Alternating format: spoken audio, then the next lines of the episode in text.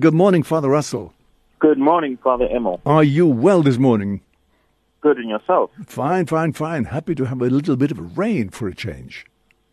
Indeed, there was a nice downpour about uh, quarter past, half past five this morning. Yes, there you go. Indeed, it looks. You know, when I came out of my my little flat this morning, I thought, my goodness, we are in winter already. It was so dark.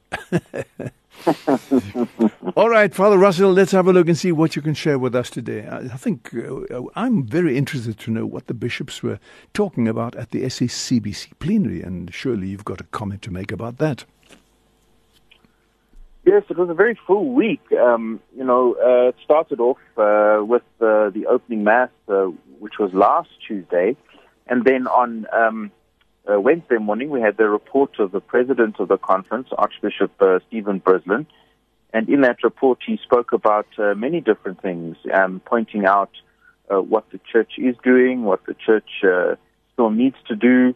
he spoke extensively about the situation in the country and how he was cautious about uh, the new leadership of the ANC, hope, hopeful but cautious. And, uh, of course, spent a lot of time as well speaking about young people, youth, uh, after Mini World Youth Day and the upcoming Synod on Youth, which is taking place this year in October in Rome. And then the bishop spent uh, time uh, listening to the Apostolic Nuncio, who addressed a number of different issues. He spoke to them uh, about the Mini World Youth Day and said that he hopes because it was such a wonderful event and young people were so inspired. He hopes that they can keep the momentum going. He spoke about the absolute need for the bishops to develop a strategy for communication. He really emphasized the need for good communication if the bishops were going to offer a message of good news to the world. And he spoke about uh, the situation in the seminaries and the concern around levels of education uh, in the seminaries and, and what they uh, need to do. And then they spent time as well uh, looking at and evaluating Mini World Youth Day, which uh, was a great success. Although Archbishop Brislin, in an interview with me at the end of the conference, said that he's not sure that what we were able to do at Mini World Youth Day is going to translate into World Youth Day. He still thinks that uh, we would have a lot of work to do because Cardinal Napier had been indicating that he thinks South Africa should host, host uh, World Youth Day. Archbishop Brislin seemed a little bit unsure uh, about that. They spent a day with the council, the newly formed Council for Evangelization, working on the new uh, pastoral plan, which the bishops have, uh, are going to send out in draft for people to, to have a look at and to, to comment on. Of course, the last pastoral plan, I think, was in the 1989 or so. Uh, people will remember that, certainly clergy will, called Community Serving Humanity. It became a big, um, a big sort of uh, a, a phrase for the church in South Africa. And their new pastoral plan goes under the heading Serving God, Humanity, and Creation. So we can see how uh, Pope Francis has perhaps influenced this, uh, this pastoral plan. Um, and then Father Emil, you know, they, they also had a big uh, celebration, the bicentennial celebration at the Church of the Beatitudes in uh, in Pretoria East uh, on Sunday, and it was quite interesting because uh, the preacher, who was the first vice president of the conference, uh, called Catholics to be prophetic, and he said we must uh, refrain from Zuma bashing because there's many other challenges in the country and I asked him for clarity on that and said, well, surely we need to speak out when, uh, you know, things are being done wrong. And he said, no, he's not saying don't speak out, but he just feels that the whole focus has been Zuma and Zuma bashing, and there's many other difficulties in the country that are sort of flying below the, the radar uh, that, that, that, you know, we, we're missing out because the focus has become uh, Zuma himself. But even more interestingly was uh, he had very strong words uh, for for for the clergy. Uh, he said that um, the bishops had received a letter, and he quoted bits of the letter uh, from the dicastery, I think that deals with, uh, with evangelization or, or, mission territories in Rome. And this letter had said that um, you know there was great concern about a substantial number of priests who are being expensively educated at the sacrifice of the poor and then become lazy, materialistic, and money lovers. And uh, that this was not the kind of church that we wanted to form for the next 200 years. Now, mm-hmm. some priests took offense at that, and I also asked uh, the bishop for clarity when he said in his text a substantial amount of uh, priests, and he said, well, there are a number of priests. Remember that, as he put it, one rotten apple can destroy the whole bag. And he said, while there are very many good priests, the bishops are concerned about uh, priests who seem to have lost their way and uh, and uh, are not doing what they are supposed to be doing. Mm. And then finally, the bishops had an encounter with people of other faiths and other religions who, as Bishop Palana put it, who's in charge of the Department of Ecumenism at the conference, he said that they came for a visit, that uh, the bishops regularly meet with other religious leaders of other faiths and of Christian denominations.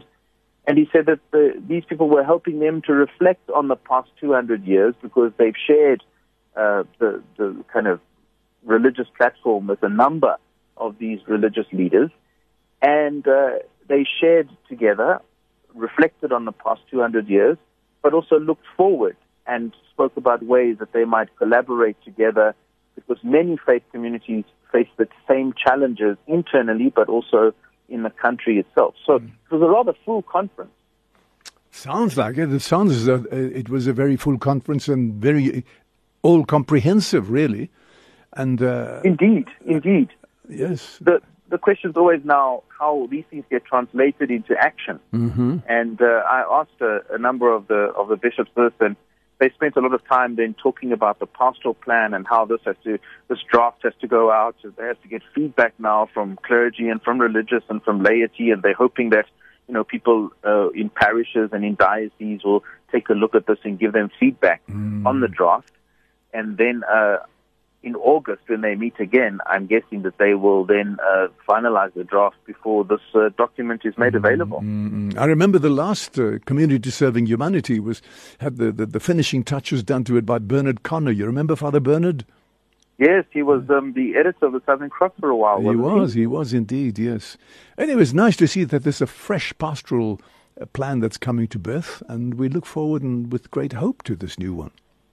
Yes, and interesting enough, I mean, they've decided to really take up a number of issues which are, which, which are contemporary issues. Mm. So, for example, the bishops are talking about uh, young people in this pastoral plan. They're talking about creation and the care of creation. They're talking about racism and justice and the question of land. So, a number of contemporary issues seem to have found its way, well, at least have been spoken about uh, in the draft of this uh, of this document. Mm. All right, uh, Father Russell, we must move on, I think, because you have so many interesting things to say, and uh, I still look forward to, to learning more about what happened at the SACBC. And I'm sure when, when I see Archbishop Slattery again, he'll, he'll give us a few ideas as well about what went, what went on there. Can we move Indeed, on to and, it? And, and on Spotlight as well, We've put up, a, we're busy today, we'll go up another one. We did a number of of interviews with different bishops so people can hear the opinions of different oh, bishops oh, and good. what were the highlights for them of the, of, of, of the conference in mm. a little podcast. Right, okay. Father Russell, let's move on if we don't mind. Esidimeni, that's been on the lips, on the tongues and of so many in South Africa for the last number of months, in fact. What price human rights has to pay in South Africa? What, what, I'm sure you've got a few thoughts about where we've come to so far with regard to Esidimeni. I see that Barbara Creecy, the, finance minister, she, she said that, you know, there was money available and money was paid to the NGOs and so on. Can you find a thread going through all this maze of Esidimeni? I think I, I think the, the the one thing we that has certainly come out of this Esidimeni thing is once again how leadership has failed. Uh, and I and I think in and I don't want to just focus on political leadership because I think that's true in the church. I think that's true in the corporate sector. I think I, I think we're really struggling to understand what it means to be uh, uh, leaders. Mm. You know the the the and the key to understanding the struggle is the inability to take responsibility for anything. I was floored last week as to how people like the former MEC, Qedani Mahlangu, could sit on a stand in front of the families of these people who had died, who I dare say were killed by uh, this move, yeah. and simply just try and pass the buck and take responsibility uh, uh, for, for nothing. I mean, this points to a real deep crisis, not yeah. just in terms of human rights, but even in our ability to lead and to take responsibility for, for what we're supposed to do. I was, however, slightly um, heartened yesterday or last night at least to see Aaron Motsoaledi, the Minister of Health, making an apology, breaking down himself and, uh, uh, you know, crying as he spoke about this thing. But it seems as if from what Creecy said and Motsoaledi said last night, you know, that the people who did this have lied and lied and lied again about uh, about uh, what uh, happened. Yeah. And I'm beginning to think um, that the only way we're going to come to the real truth of the situation is if someone has an audit of the where the money went, because it seems to me that the money, greed, has played an important role in this thing, and that some of these uh, NGOs, no doubt, that were paid, were offered all sorts of other kickbacks and things, and the politicians themselves received kickbacks because there's no other explanation if people are saying there was money in the budget, and the national health minister saying there was never such a policy to move these uh, patients. Yeah. And I'm hoping that we see some justice done uh, mm-hmm. because we did not see justice after uh, Marikana. Uh, and I want to say that this tragedy, without negating the tragedy of Marikana, is probably the biggest single tragedy and boil on, you know, the, the democratic area in South Africa. Mm-hmm. Yeah, you're quite right. You're very, very right. And I mean, I, am just amazed at how this has been going on and on and on, and all the, the filth just keeps coming out, and, and, and so many people have been hurt and wounded and, and died because of, of, of greed and all the sorts of things you're talking about now. You know, in the newspaper the other day, I think it was yesterday morning Star or the morning before, I read that um, some of the bodies of these people have still not been uh, recovered, or families still don't know where the bodies are. Some sure. of their loved ones that were moved out of life Esidimeni. Mm-hmm. That uh, the, the numbers that we are being given in the news are not necessarily the numbers. There are other stories still that haven't been um, that mm. haven't been told. Mm. This is a disaster. Absolutely. This is a, this is a you talk about uh, you know uh, criminal and um, you know and and and sort of against the, the, the very basic dignity mm. of of of human beings. Mm. Uh, how some people could allow this to happen to the most vulnerable is, is mind boggling. Mm. And I think it makes for a very scary kind of society mm. if that's how we treat the most vulnerable in society. Absolutely. I don't know if you heard how uh, was describing how these people were tied up with sheets and put into vans uh, to be taken off to these uh, facilities. I just completely inhumane, I mean, crime against humanity. You, you know, you know, Father Russell, what what hurts me so much about all this is that life has become expendable. It's just there's no sacredness to, to human life anymore. I mean, it starts with abortion. Now we see what happened with the Esidimeni, and and uh, know, just generally speaking, you wonder has have people just lost the appreciation of life as being sacred? Yeah, I mean, I think that's a very good question, and and you raise a very good point. I mean, I hope that in in, in those who who are strongly pro-life and will regularly talk out against abortion. I mean, I think this is another important issue because the whole of life, in mm. every stage, mm. we, if we're pro-life, we need to look after that. And, right. and this is a pro-life issue. You're absolutely mm. right. And, mm. and that brings it into the domain of the church once yeah. again. And I mm. really think that the church uh, itself right. uh, needs to say something about mm. um, the situation uh, and, and the, the, the assault on life that took place by not just simply politicians, but politicians heading up mm. health departments. Mm. The health department, which is meant to be, surely one would expect the medical profession, the health department to be pro-life. Yeah. You know, um, I, I, hope people are listening to this, and when they go to Mass on Sunday, they buy the Southern Cross because there's a, a, wonderful article exactly on, not an article, it's the, the editorial, in fact, of the Southern Cross of this coming week and uh, written by uh, Gunther Simmermacher, I think it is, who, who must have done that. But very, very good, making the, the points that we're just talking about now. Good. Okay, let's move on. We're uh, marching to the end of our, our program here. The DA says postpone SONA and the SONA address until Zuma goes. what do you make of all this now? Well, you know, this is politicking, in my opinion. Yeah. Uh, you know, that the DA has now come out and said that next week, I mean, the State of the Nation address is meant to be next week, uh, yeah. you know, next Thursday, week today. Yes. Uh, and I hear that, um, uh, you know, he's written to the Speaker of uh, the National Assembly, Baleka Mbete, requesting for SONA to be uh, postponed yeah. um, because uh, the State of the Nation should be postponed until President Jacob Zuma has been removed from office mm. and Parliament has afforded the opportunity to elect a new president. Right. You know, it's interesting. Baleka Mbete is no longer in the position that she used to be within the ANC anymore. So, mm. in one sense, she's she's a little bit uh, more independent. It'll be very interesting to see how she handles the situation. Mm. But I can't see um, the state of the nation uh, being uh, being postponed.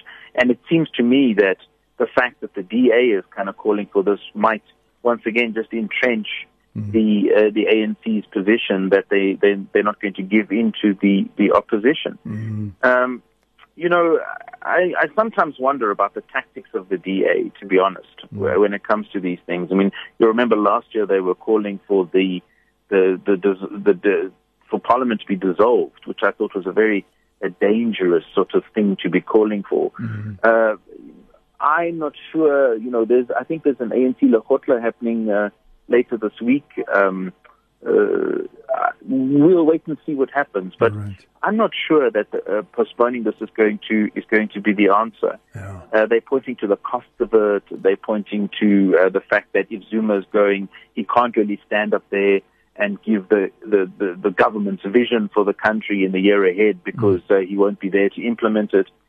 But you know, we have to be very careful about these things and, and always ask ourselves the, the next question, which which is the layer down, which I think we often don't is what's really going on here and how much of this mm. is for the best interests of the country and how much of this is, polit- is, is, politicking, is, is scoring right. points. Mm-hmm.